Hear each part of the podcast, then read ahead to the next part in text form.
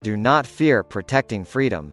In times of emergency, democratic citizens must not relinquish their freedom in exchange for the false assurance of safety from power-hungry leaders.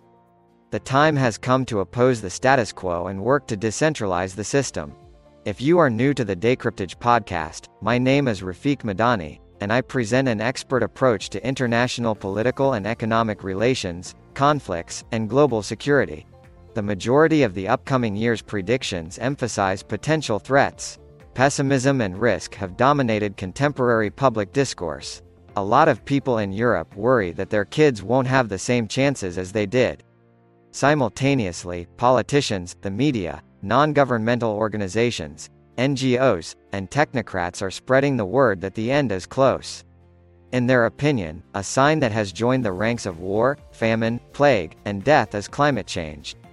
Without a doubt, the climate has been altered, and it is also true that we must do everything in our power to eradicate pollution and waste. Still, we need to have more faith in our ability to adjust to changes in the environment and the weather. The fear of the coronavirus has subsided, but we are now warned of much more devastating pandemics to come. Unfortunately, war is an unavoidable fact of life.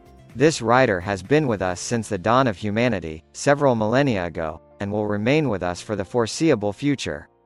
Europe and the United States went a long time without war, while other parts of the world were in the middle of very violent wars.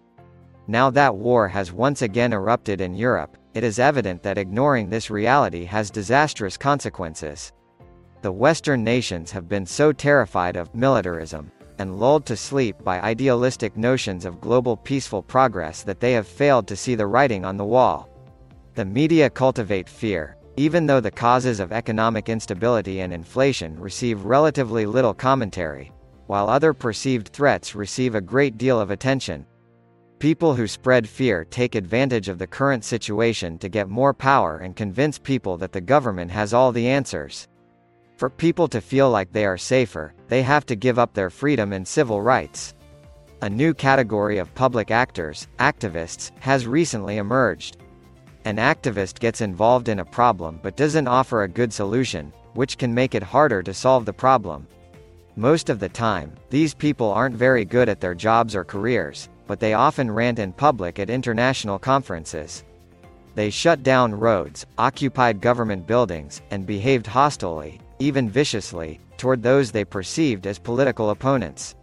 Some activists intentionally cause property damage, most recently by attaching themselves to expensive art in museums, and then have the audacity to claim they are doing so for a noble cause.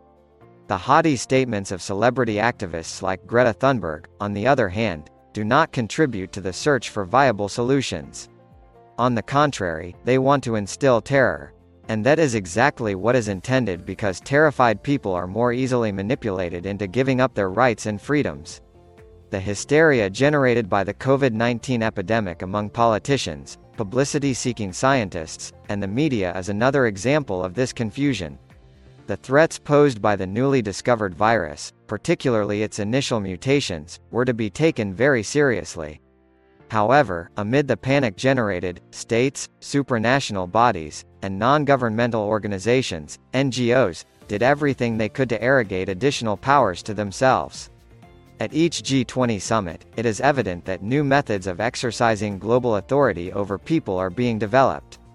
Nationally and internationally, there is an abundance of centralization initiatives, each of which is presented as a solution to a problem. All they represent is a push for more power. Currently, citizens and businesses are confronted with a deluge of laws and regulations that restrict their actions and limit their freedom of choice. In centralized systems, the distance between leaders and citizens increases, while accountability and transparency decrease, thereby creating a more conducive environment for technocratic bureaucracy.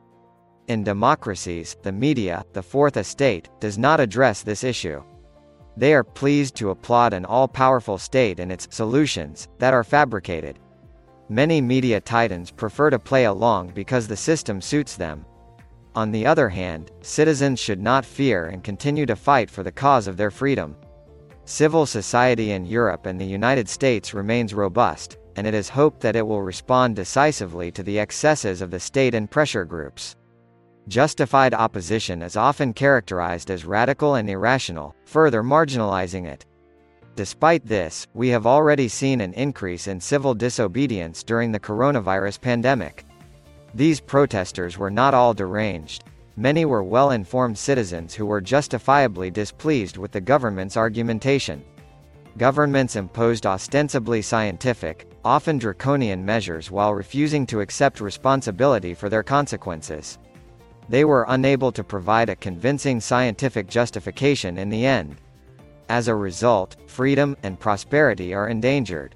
Weakness and being reduced to dissatisfied protests, as well as being depressed by climate, diseases, war, and radicalism, are not viable solutions. Today, we must be confident and brave to face challenges. Our confidence is high as a result of the private sector's development of pragmatic solutions for clean energy and recycling, as well as the success of our medical research. Keep in mind the many signs that young people in Europe are becoming more optimistic. Decentralization is the method for revitalizing our market economy, fortifying our democracy, and fortifying our social systems. It makes politics more accessible to the general public. Experimentation has demonstrated that democracies operate most effectively in a decentralized, highly accountable setting. We must abandon our fear and overregulation based comfort zones. We should begin employing all the constitutional and legal tools at our disposal to combat laws and regulations that are unjust, illogical, harmful to people, or restrict our liberty. It facilitates citizen participation in politics. Experimentation has demonstrated that democracies operate most effectively in a decentralized, highly accountable setting. We need to leave our comfort zone of fear and overregulation. It is high time we utilized all the constitutional and legal tools available to us to challenge unconstitutional, unrealistic, harmful, and freedom-restrictive laws and regulations. Being legally correct but failing is not an option. There may be instances in which civil disobedience is not only justifiable but essential.